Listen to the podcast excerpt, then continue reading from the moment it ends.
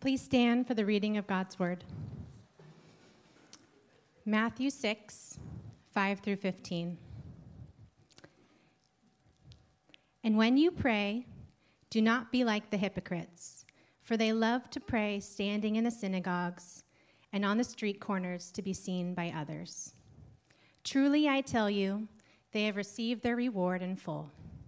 But when you pray, go into your room, close the door, and pray to your Father who is unseen. Then your Father who sees what is done in secret will reward you. When you pray, do not keep on babbling like pagans, for they think that they will be heard because of their many words. Do not be like them, for your Father knows what you need before you ask Him. This then is how you should pray Our Father in heaven, hallowed be your name. Your kingdom come, your will be done on earth as it is in heaven. Give us today daily bread, and forgive us our debts, as we have forgiven our debtors. And lead us not into temptation, but deliver us from the evil one. For if you forgive other people when they sin against you, your heavenly Father will also forgive you. But if you do not forgive others their sins, your Father will not forgive your sins. This is the word of God.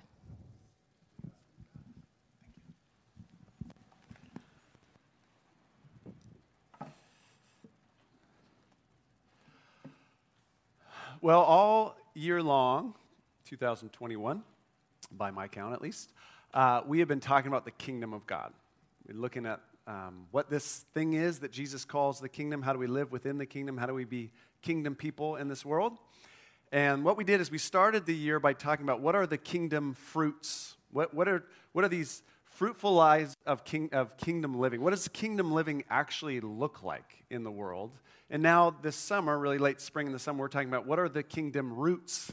You know, if we're like these trees that want to bear the fruit of kingdom life, what do we need to be rooted in deeply, regularly, daily, in order to be the kinds of people who would actually live out the kingdom that Jesus invites us into? And so we're looking at different roots throughout the summer. We started by looking at Scripture. We need to be grounded and rooted in God's Word. And then for three weeks, we looked at community, being rooted in a local gathering of fellow believers, fellow Christ followers, like we are here at Grace Fellowship Church. And now we're turning to the third root, which is prayer. That we want to be a people who are deeply rooted in prayer as this way that we connect with God all the time and we draw from Him so that we can actually live out this uh, kingdom life. So, we're going to spend the next three weeks talking about prayer. How do we root our lives in prayer? How do we be a praying community uh, at Grace? How do we do this? And I'm really excited about this. And I'll just say, um, I would never prioritize any one of these like roots over the other. Like, how do you prioritize scripture over prayer over community? They're all so foundational. But I'll just say this if I could just wave my magic wand and have the Spirit of God kind of blow through this community and do something fresh, it would be in this area of prayer that we would come away uh, increasingly this praying community, this group of men and women who recognize our deep need for God and look at the world and realize, God, you're the only hope for this world and for us and for our own hearts and our own lives. And we, we just want to draw on, on you daily. And we want to be this community that regularly goes to God in prayer, expectant prayer, dependent prayer, that our individual lives, our daily lives would be marked by prayer. And then corporately, our, our gatherings would be marked by prayer. Even informally, when we're together, we would just become people who pray very regularly and easily. Like prayer is just breathing to us. And um, I think we have room to grow in this. We've been talking about this as a leadership, that we would confess um, we have room to grow uh, in coming to God more regularly in prayer. And we certainly want our, our whole church body to be a part of that. So um, I'm hopeful and I'm excited and I'm praying about prayer these days. And we will be praying about prayer together. And I'm looking forward to going into this conversation for three weeks on prayer. Today, we look at uh, a passage you may have read before in your life. And we're going to start with the Lord's Prayer, what I call the Jesus Prayer, um, or the Kingdom Prayer. And let me just set it in its context, of course. Many of you know this. Uh, this is in the Sermon on the Mount. We looked at the whole sermon right back in January and February. But uh, you've got this great kingdom sermon and then, right in the middle of this kingdom sermon, you have the kingdom prayer. It's literally right smack dab in the heart of the Sermon on the Mount is this kingdom prayer, the Jesus prayer. And then if you look at the prayer itself, right smack dab in the middle of the prayer is this little phrase that you'll see at the end of verse 10. Look at the end of verse 10, and I'll put it up here. Here it is On earth as it is in heaven. That's at the center of the prayer, that's at the center of the Sermon on the Mount. And I think that really pretty much captures the very heart of the Sermon on the Mount. This is the cry of kingdom people on earth as it is in heaven. Right? God, we want what's in heaven, which is you, and all of your goodness and glory and truth and beauty and justice and mercy and forgiveness and, and all of that. We want that on earth. We want you to bring your heavenly kingdom to this earth. Of course, God is fulfilling this prayer in various ways, and one day he will fulfill it in its, in its perfection when Christ returns. But this is the heart of this prayer, and it's the heart of really kingdom people on earth as it is in heaven. That is what we long for, Lord, on earth as it is, on earth as it is in heaven. All right? And so, um, what I want to say before, we're, we're, not, we're going to walk through this in a second, but I, I look at this, this prayer that Jesus has given us, and um, to me, he's given us this prayer as what I'd call a soul shaping prayer. Okay, he's given us a prayer to pray because he knows that if we enter into the movements of this prayer, it will radically shape our souls, our hearts, and our minds over, t- over time. To be rooted in the movements of this prayer is to be shaped increasingly into kingdom people. And so I think Jesus intentionally wants to shape our souls through this prayer. And I, I say that, and I also want to acknowledge this is not the only way to pray, right? This prayer. And even in the Bible, this is not the only way to pray. You look at a lot of the prayers in Scripture, they don't follow this pattern. I mean, you just go back to the Psalms, right? And you re- read the prayers of David, and it's not, David doesn't start with like, Father, hallowed be your name, your kingdom come, and then I've got some problems here, right? He's like, whatever there just kind of pops out. God, why have you forget, you know, why are you forgetting me? What, what's wrong? What's up? What's going on? Do this, do this. So he just jumps in right with whatever's, whatever's going on in his heart. And you see other prayers like that. And what I love about Scripture is Scripture gives us full permission to just launch into wherever we are with our Father. And that's a good thing. But we also need prayers that are going to shape our hearts, don't we? Um, last week I talked about expressive individualism. And we live in a culture of expressive individualism, so we value authenticity, we value spontaneity, we don't really value um, repetition, right, or, or, tradition in many ways. Um, but here's the deal our hearts are really fickle. Amen? Like, I wake up some days and my heart is in a great place, and other days it's not. And so, some mornings, what my heart needs to do um, is be expressed to the Lord. But sometimes what my heart needs to happen is it needs to be shaped by the Lord, right? And both of those need to happen in prayer. And so Jesus has given us this prayer, I think, that is intended to, to shape these fickle hearts, these fickle souls, and fickle minds so that over time we become increasingly kingdom people with plenty of freedom to express anything we've got going on uh, to our Lord. Does that make sense? Okay, so here's what we're going to do is um, I want to teach on this prayer today. I'm just going to teach through the, the basic movements of this prayer, and then we're actually going to spend some time praying the prayer together. So several, several people will come on up and actually lead us in praying through the movements of this prayer. So I'll try not to be up, be up here for too long so that we can actually practice this together. And um, let me just say, I mean, this Lord's Prayer, like, I got nothing new to say to you today, right? Like, um, but we need reminders of things that we already know. And uh, this, again, is a soul, uh, is a soul shaping prayer that, that points us to true north, to the, the true north of the kingdom of God. So let's enter into this beautiful prayer together, uh, the Jesus prayer. And um, let's just walk through it together. All right, so verse 9, I'll take us through the basic movements of this prayer. This then is how you should pray. And the prayer begins like this Our Father in heaven. And let me just say this um, everything you need to know about the Jesus prayer is contained in that phrase right there and how the prayer begins. If you can get inside of that, prayer will be as natural as breathing to you. Uh, and if you can't get inside of that, then prayer will always feel like a chore or like something you know you should do but don't really want to do. Okay? Our Father, it begins. And of course, this is the great contribution of Jesus, I think, to the conversation about prayer that Jesus invites us into a relationship with the God of the universe who is our Father. He's not the only first century person who was saying this, but he definitely took it to the next level, if I can put it that way. Okay? Father is obviously an image of, of certainly respect, but also intimacy and trust and affection and dependence, right? And provision. And Jesus invites us to come to God from that childlike place of a child who actually trusts their Heavenly Father. I know, realize a lot of us didn't have that relationship with our earthly fathers, but Jesus is giving us a picture of the perfect Father. Um, but He's not just our Father, He's our Father, literally, the one in the heavens, is how the Greek reads there. Our Father, the one in the heavens.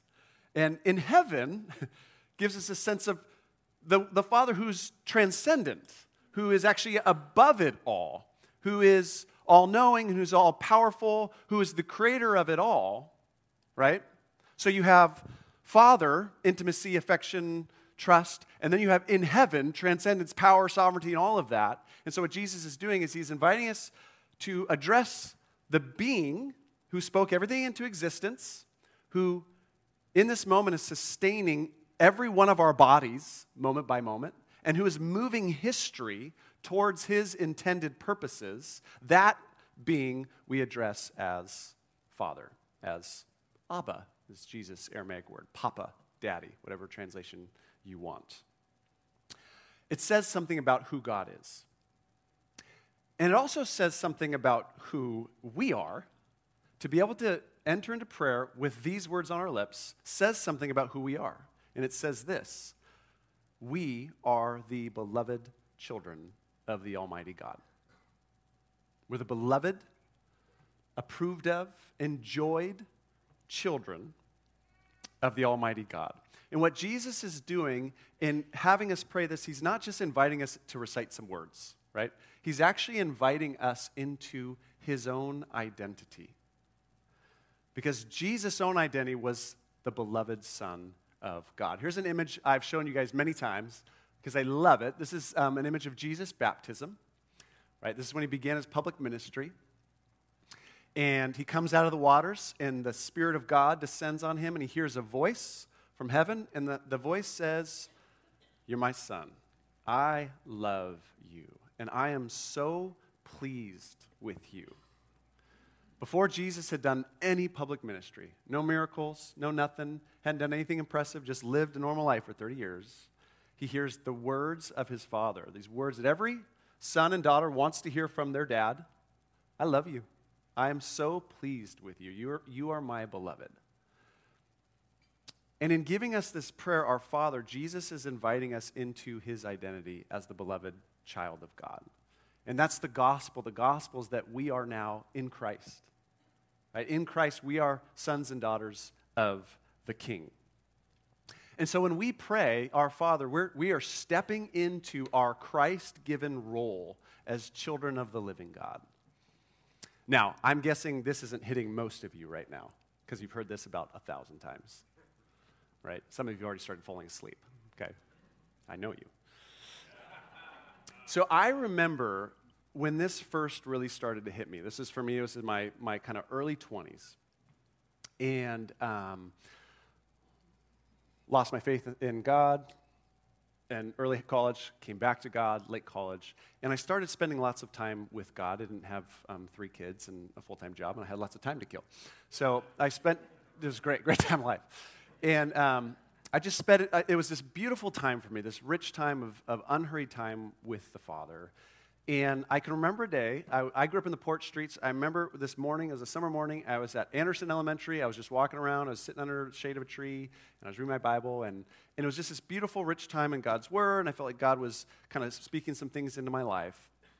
And I remember thinking very distinctly, God, man, I feel like, um, I feel like you just keep showing up to these times. Like, I've been doing this, and I feel like there's just, you have rich things for me. And I thought, and, and then the thought occurred to me it, it's almost like you enjoy this time with me. And it, it's almost like you look forward to this time with me. And I, I kind of said that to the Lord. And then I realized the moment I said how much resistance there was in my heart to that idea. That, for, that all my stated theology would have said, of course that's true. But my heart didn't think that God actually liked me very much certainly not enough to enjoy time with me. And God started to rewire my heart then, and it's been a journey that's going to continue to the day I die, to begin to believe what we would all state theologically is true. But um, here's the thing uh, many of us don't live in that identity as children of God. We, again, stated theology, yes, but our gut, our lived experience is God doesn't delight in me. God doesn't um, just, He's not deeply affectionate towards me. He, he puts up with me. And here's the thing if, if that's where we start, prayer will never be a life giving thing for the simple fact that it's not fun to spend time with people who you think are just putting up with you. Right? Like it's, it's not fun to spend time with people who you think are, are um, vaguely disappointed in you. That's not an enjoyable thing. And so Jesus is trying to get us inside of the reality that is true. This is how the Father feels about all those who are in Christ, who have put their faith in Jesus Christ. But until, until we, we know that, um, prayer will always be one of two things. We will always be one of two things. We will either be like the hypocrites in prayer or we'll be like the pagans in prayer, okay? Look at what Jesus says in verse 5 about the hypocrites and the pagans.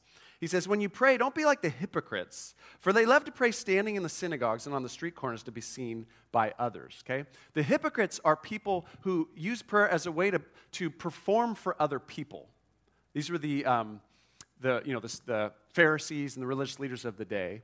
And it's basically this I don't have this deep, affectionate relationship with God, but I guess prayer is something that you're supposed to do in this religious community.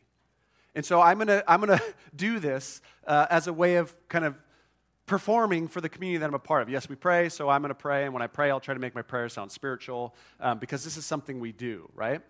But if you don't embrace this identity as beloved child, you will be most likely a hypocrite. It'll be something that you're supposed to do and that you'll do for the sake of the community that you're part of. Or the other thing you will be like, you'll be like the pagans. And the pagans don't perform for the, the community around them. The pagans actually perform for the God that they think they're talking to. Okay, look at this.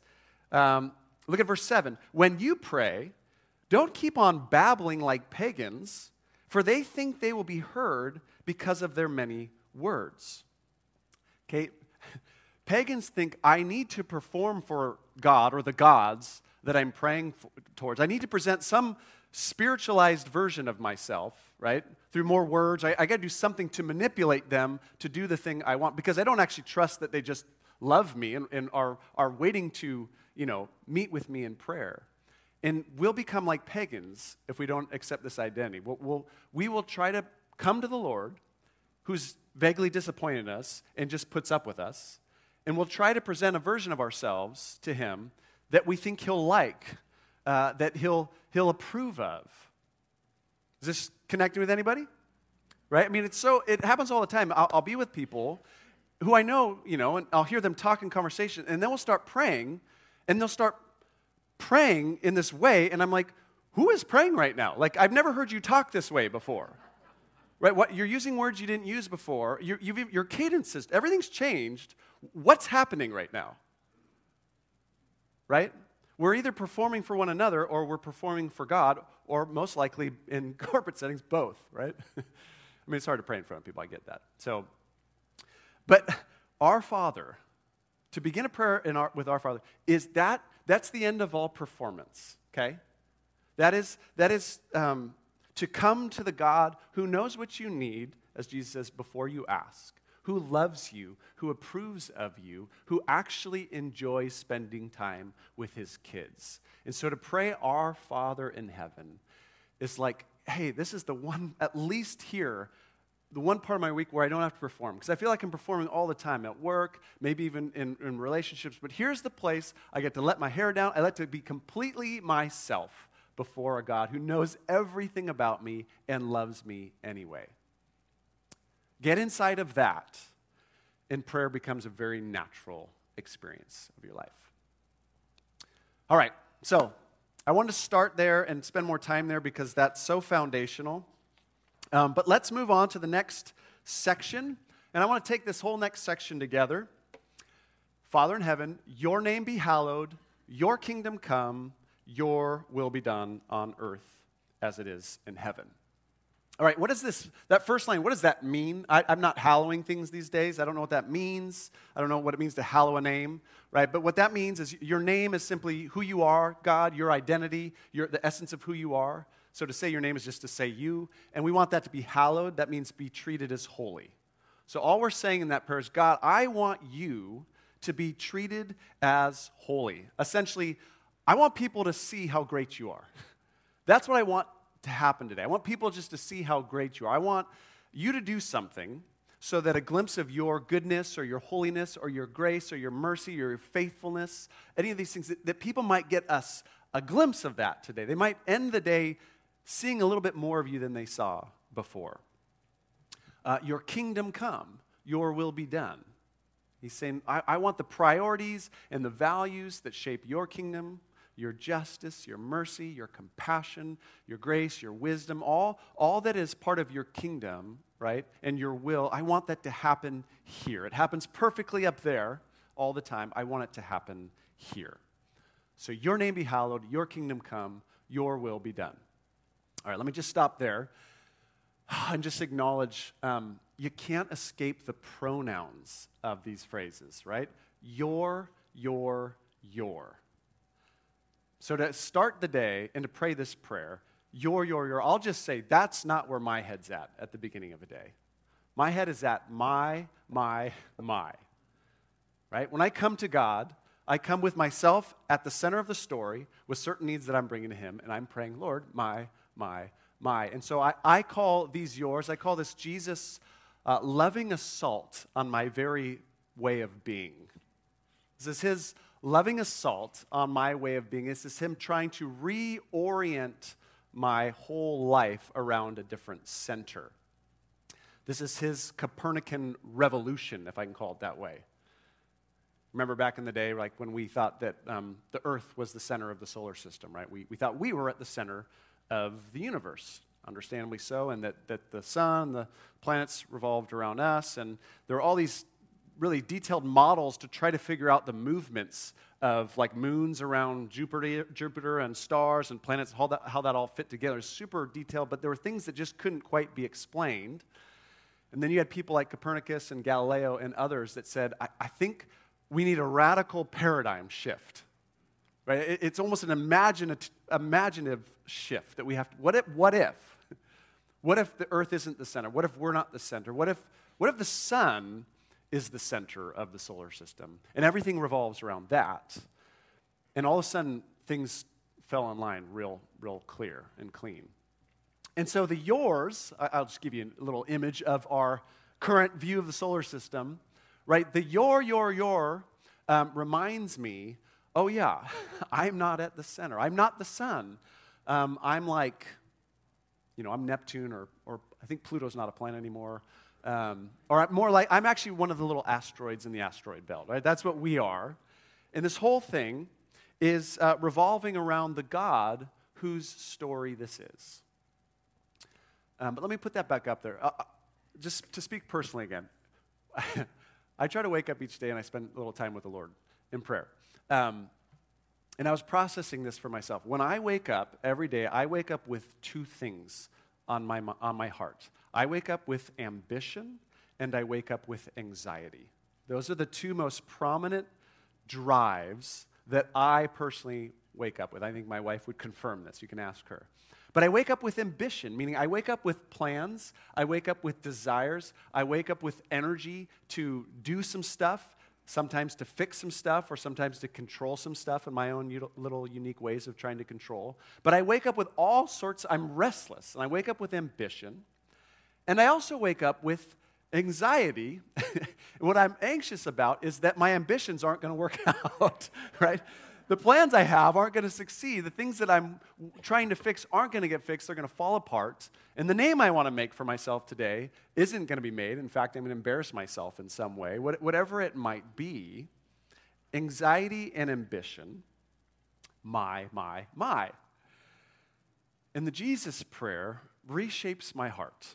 Says, no, no, we need to reorient your heart around a different center. And it confronts, of course, but it's also freeing. It frees us from what I talked about last week as the weight of self obsession.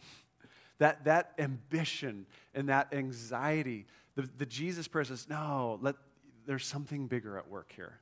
You're, you're not at the center, and that's a really good thing. that's good news. That's freeing news.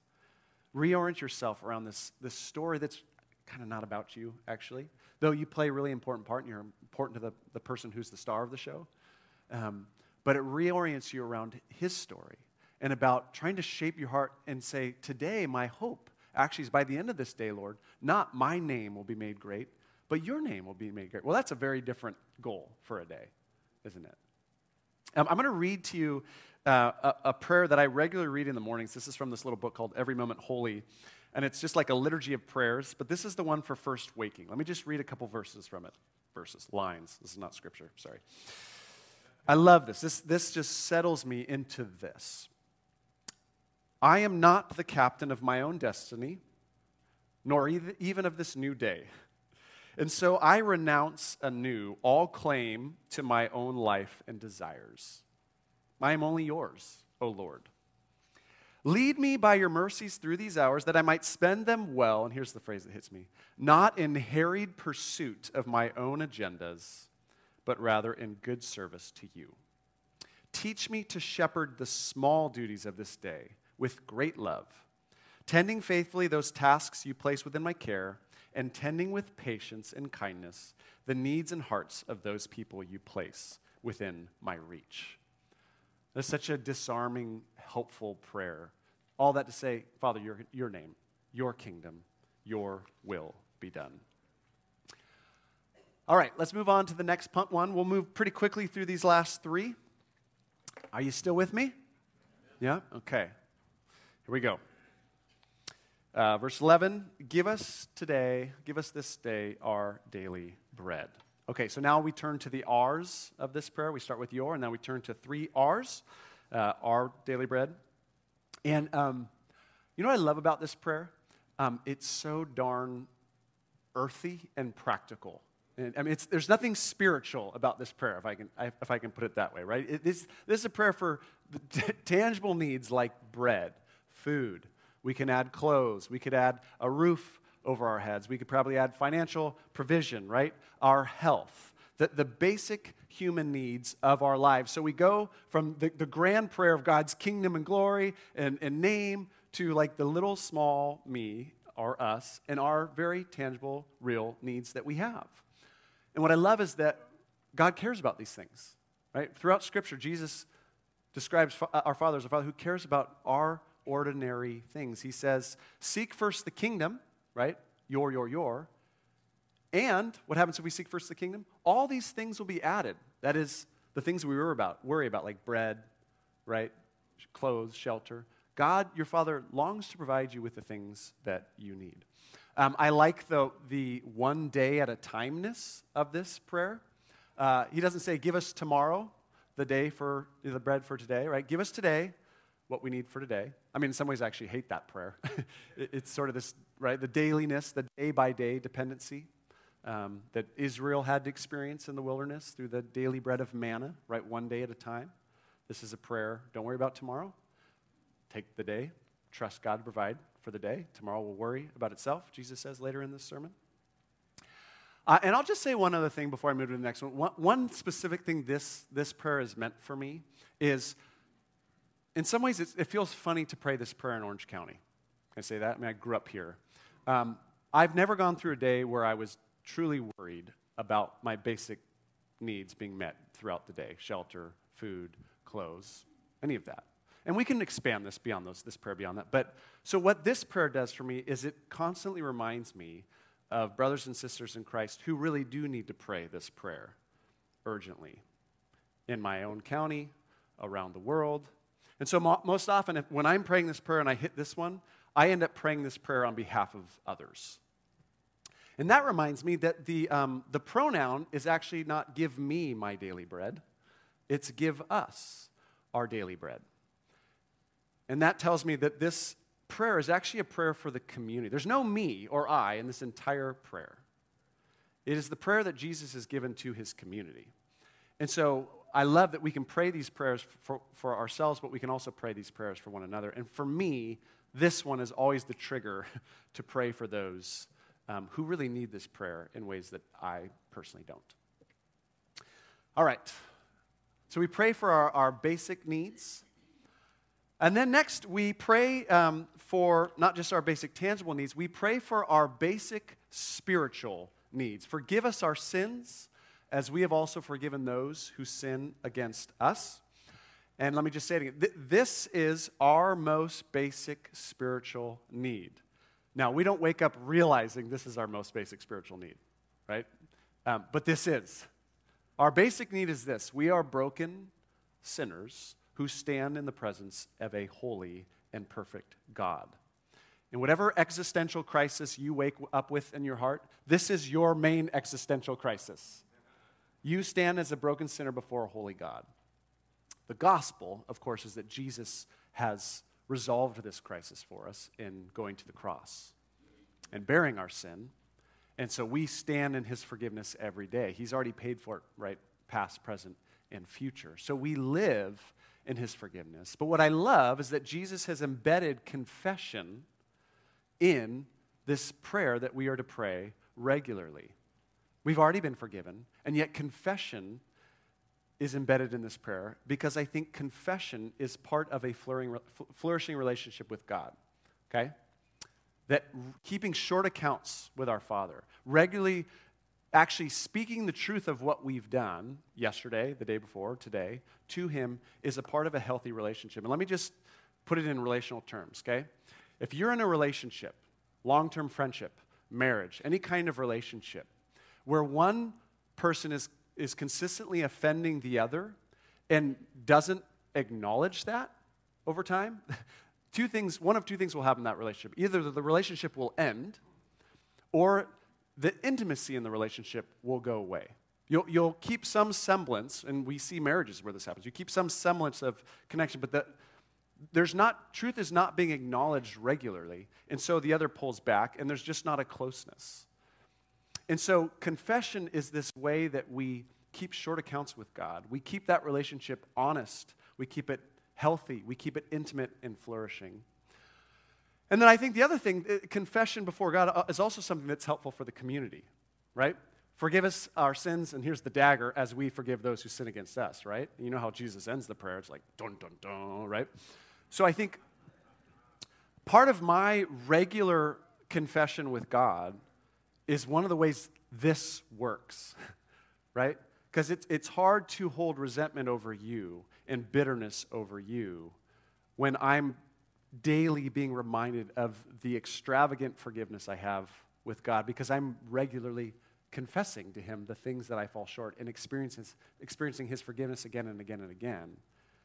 Kind of hard to then hold something over my wife or hold something over one of you or um, my kids. Easier to hold over my kids, but you know what I mean. Um, so I think this, this prayer of confession, it, it keeps our relationship with God healthy, but it also keeps our relationship with one another healthy. All right? Okay, I've gone a little slower than I'd hoped. Sorry, last one. Uh, and then we'll pray this prayer together. Was it there? Did I skip it? No, there it is. Finally, lead us not into temptation, but deliver us from the evil one. So, with confession, we ask for forgiveness for sins past. And then this final one looks to the future, and we ask for protection from sin's future, essentially. And um, if you've ever studied this this prayer. This one's actually quite interesting because the word temptation uh, is the same word that is sometimes translated as testing. Okay? So sometimes our, our Bibles will say testing, sometimes temptation. It's the same Greek word. And that makes this a little bit tricky because it's clear that sometimes God's people are led into testing, right? Just in chapter 4, Jesus, after his baptism, he's led into the wilderness to be tested. 1 Peter 1 says, Trials are going to come into your lives, and these trials come so that the testing of our faith, right, can prove it true and reliable. And so, um, this is not a prayer that we would escape the trials of life because clearly we will experience the trials of life. But here's the weird thing um, in every trial that we ever come up against, our Heavenly Father, hear this today, always, always has His good and loving purposes in mind for us, right? He is wanting to shape us into the image of His Son. He's wanting to produce the fruit of the Spirit in us. That's always His intent, never to, to, um, to hurt us you know, in, a, in a harmful way, to harm us in any way, but He's always trying to move us closer to Jesus. But we also know there's another force at work in the events of our lives. It's what Jesus describes here as the evil one. There is Satan. And in every trial that we go through, he has his own agenda. He has his own plans and purposes. He wants to move us away from the Father. He wants to move us to, away from kingdom life. And what's so challenging about life is in any trial, those two purposes are all happening at the same time, aren't they? Right? I mean, if you ever read Paul's thorn in the flesh, he's like, There was a thorn given me by God to humble me. And then he says, There was a messenger of Satan given me to torment me. And it's the same thing that he's talking about. That's what makes trials so challenging and trying to figure out is this God at work? Is this Satan at work? I'm usually like, yeah. Answer yes. That's how life works. And so I think what this prayer is is Father, we know that testings will come, but would you protect us through those so that your good purposes would win out? Would you protect us from the evil one and what he would want to do in our own fickle hearts and what they want to do? And so this is a prayer of humility that doesn't say, God, bring it on, come away. This is a prayer that says, God, I know I'm weak. I know I'm vulnerable. And without your daily protection, I'm going to go through trials and I'm going to turn sideways. So I need your spirit. I need your, your power at work. I need your protection over me. So, Lord, don't let the time of testing become a time of temptation, but deliver us from evil and deliver us from the evil one. All right, so there it is a review of the greatest prayer of all time. And um, again, this soul shaping prayer pointing us towards the kingdom. And here's my challenge to you this week I want to invite you to pray this prayer every day this week, okay? Beginning of day is the best time to do it if you're a morning person like me, but if there's a better time, um, take that better time. But let's actually enter into this prayer every day this week. And you can do it in your own ways. You can, you can pray it, you know, just walk through it in the way that makes sense. But let's together let our, our souls be shaped by the prayer that Jesus gave us. Amen? Okay, so now we're going to just close our time by actually praying this prayer together. And we're going to have um, four people, I'll be one of the four. They're going to come up and lead us through the basic movements, and we'll have a, an opportunity to pray this together and then we'll um, close with some worship and sing. We'll actually sing the Lord's Prayer too. We're really laying it thick on you with the Lord's Prayer today. All right, so Christina is going to come on up and uh, lead us in the first movement. And I, I want to invite you um, don't sit back and receive right now, engage. Bring yourself to the Lord, and we get to do that together right now. So let's, let's do that together. So, as Dave said, we're going to look at this first part of the prayer these yours. Your name be hallowed, your kingdom come, your will be done. And we want to move away from this self focus and recenter. As Dave said, pursue, we tend to pursue our own agenda. And this is a prayer to say, God, we want your purpose, we want your heart. It's an opportunity to align our hearts with His. So, we're going to take some time to pray this. And I encourage you to just think about what are some things that you're holding on to control in your life that God just wants you to offer those to Him? Um, are there certain things in your life that you want to go a certain way? And maybe He's inviting you to think about what He might want, or just a need to surrender something. So we're going to come to him with open har- arms, open hearts, offering him ourselves and say not your not my will but yours be done, Lord. And I'm going to give you a little time to just pray now in silence and then I'll close.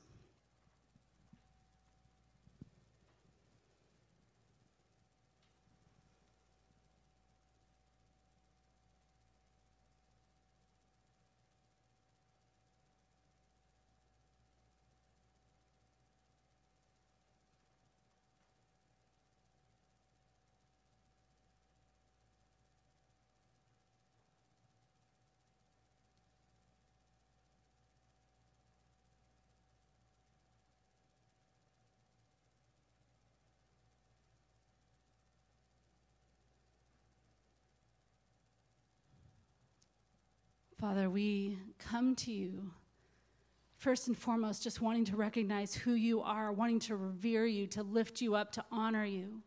We thank you that you are a God who is good, who is mighty, who is powerful, who is gracious. We thank you that you're loving and you care about us and you have compassion. Father, we just want to lift you up and honor you and praise you. You are great, and we want to recognize how small we actually are. And we want to reorient ourselves around you, Lord, to make our my's into yours. So, Father, we come to you and surrender right now. We open our hands to you, we offer ourselves to you. We ask that you would, in fact, align our hearts with yours, where we would want what you want. That the deepest part of us would be the longings that you have for us. That we would want your purposes to be fulfilled, that your kingdom would be coming here on earth. Father, we ask that you would do that work in us and that you would do that in our families. That you would be producing the fruits of righteousness in us. We ask that you would do this in our church and in our relationships, that you would help us to discern what is best and what it is that you actually want and how you're moving. And we think about the spaces that we live in, whether it be our neighborhoods or our workplace or our communities. And we offer those to you, God. And we ask that you would actually purify our hearts to see what you see, to want what you want. Father, we recognize we need you, and we come to you out of that need. And we say, as this prayer says, not our will, God, but yours be done. We pray this in your name. Amen.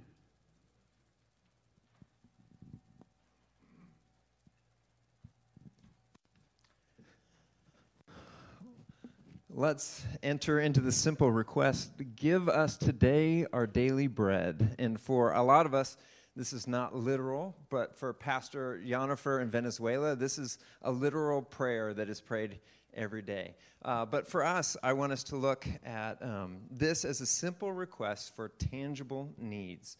Uh, what is it? What's one simple thing in your life that you need to come to God for and go, God, you you need to do this. I, I can't do it. it. Maybe it's something really significant, like uh, a job, or maybe it's something that feels really small. And that's okay because God, our Father, is good and He cares about skinned knees and He cares about uh, our jobs and our livelihood.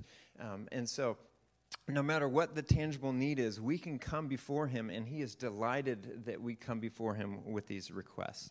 And for us, if we think about our world and we go, no, we, have been blessed, we've been taken care of, then I want to encourage you, like uh, what, what Dave talked about, and bring other requests from other people uh, to, the, to the throne. Uh, would you not take a moment on behalf of your brother or sister in Christ or your neighbor and bring out this need to, the, to our Heavenly Father? And so let's take a moment whether it's a financial need, a job, a place to live, a health issue, these are some of the things that you can uh, take before the Lord because we know the Lord cares for us.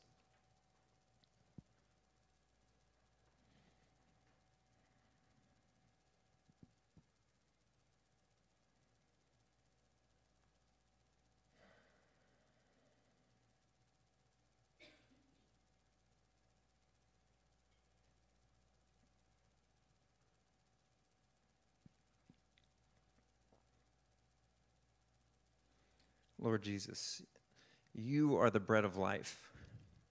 You are what we need every day.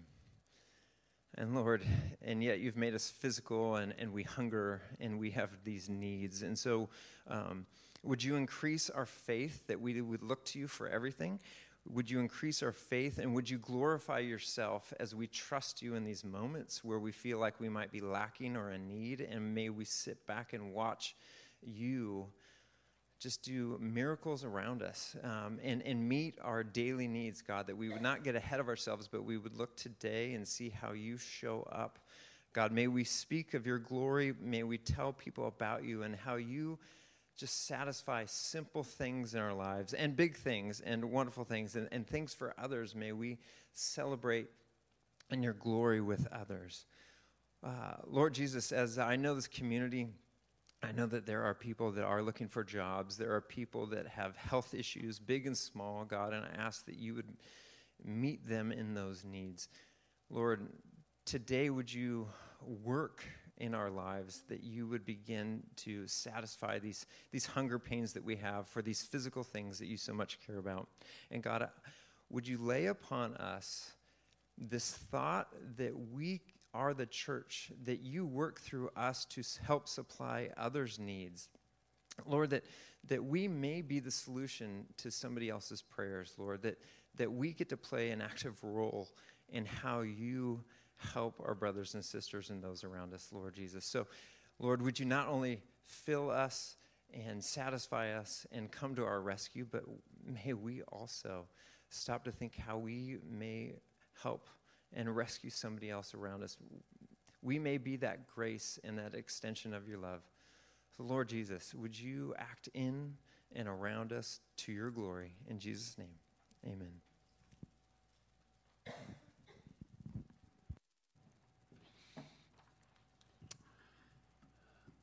Forgive us our sins as we've also forgiven those who sin against us. So, um, every Sunday, we walk in with, with um, fresh material to offer to God in confession from, from the week before. And it's good to do that individually, but it's great as a corporate gathering to be able to do that together. Uh, there's a traditional prayer of confession that has uh, meant a lot to me over my years um, that we do, you know, with some regularity here. Let me read it to you because it really captures the, the breadth of our sin. Uh, Almighty God, we confess that we have sinned against you, and here's some categories in thought, in word, and in deed, right? We have thoughts, we have words we've spoken this week. We have things we've done. And then this is the kicker for me by what we have done, things we wish we hadn't done, and also by what we have left undone. Gosh, there's so much we could have done that we failed to do. And really, we have not loved our whole, you with our whole heart. We have not loved our neighbor as ourselves. Every sin in the end is a failure of love, a failure to love God and neighbor. We are truly sorry and we humbly repent. And so this has always been a helpful framework for me as I if I if I can't come up with anything, I just read this one, then I've come up with a lot, you know, that I can offer to the Lord. So let's take a moment uh, of silence, and you can use this as a rubric if you want, and let's just come to the Lord and confess, uh, uh acknowledge the truth of where we are before Him. And then we'll actually read this out loud together. But let me give you 30 seconds to just look at this and let's just, here's the cross. And um, let's spend a moment of confession.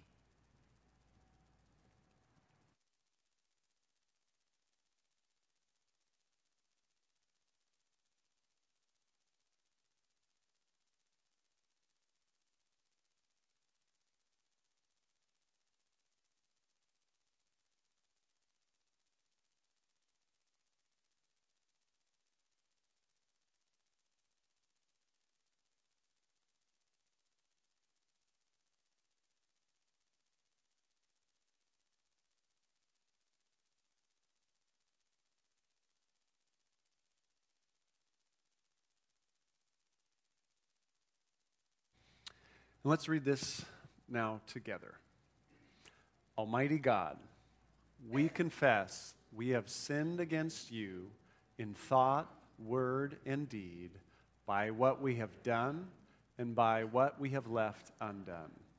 We have not loved you with our whole heart. We have not loved our neighbor as ourselves. We are truly sorry and we humbly repent. And now let me speak these words of forgiveness over you. Romans 8 1. There is now no condemnation for those who are in Christ. That is to say, sons and daughters of the King. Psalm 103 The Lord is compassionate and gracious, slow to anger. He's abounding in love. He doesn't treat us as our sins deserve or repay us according to our iniquities. For as the high as the heavens are above the earth, so great is his love for those who fear him. As far as the east is from the west, so far has he removed our transgressions from us. Amen.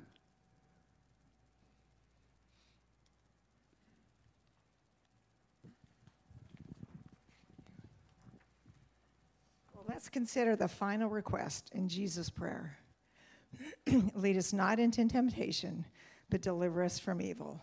And I want to say, this is not for your brothers and sisters in Venezuela. This is for us sitting here today. As you look at your life right now and maybe looking out into this next week, be honest. Where do you see the potential for temptation? Where is there an area of potential weakness or vulnerability? It could be anxiety, it could be anger, it could be bitterness, it could be selfishness, it could even be apathy. What is it that you're facing? Let's pray for God's protection and deliverance. So let's take about 30 seconds and pray about what you're facing.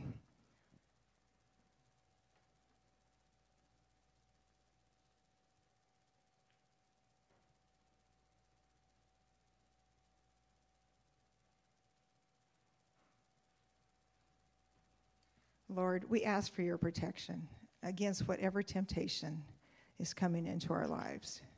We know we cannot do this on our own. We need you, Lord. We need your strength. We need your spirit. Come alongside us. And Lord, we thank you that you are the God that does deliver us from evil. We love you, Lord. In Jesus' name, amen.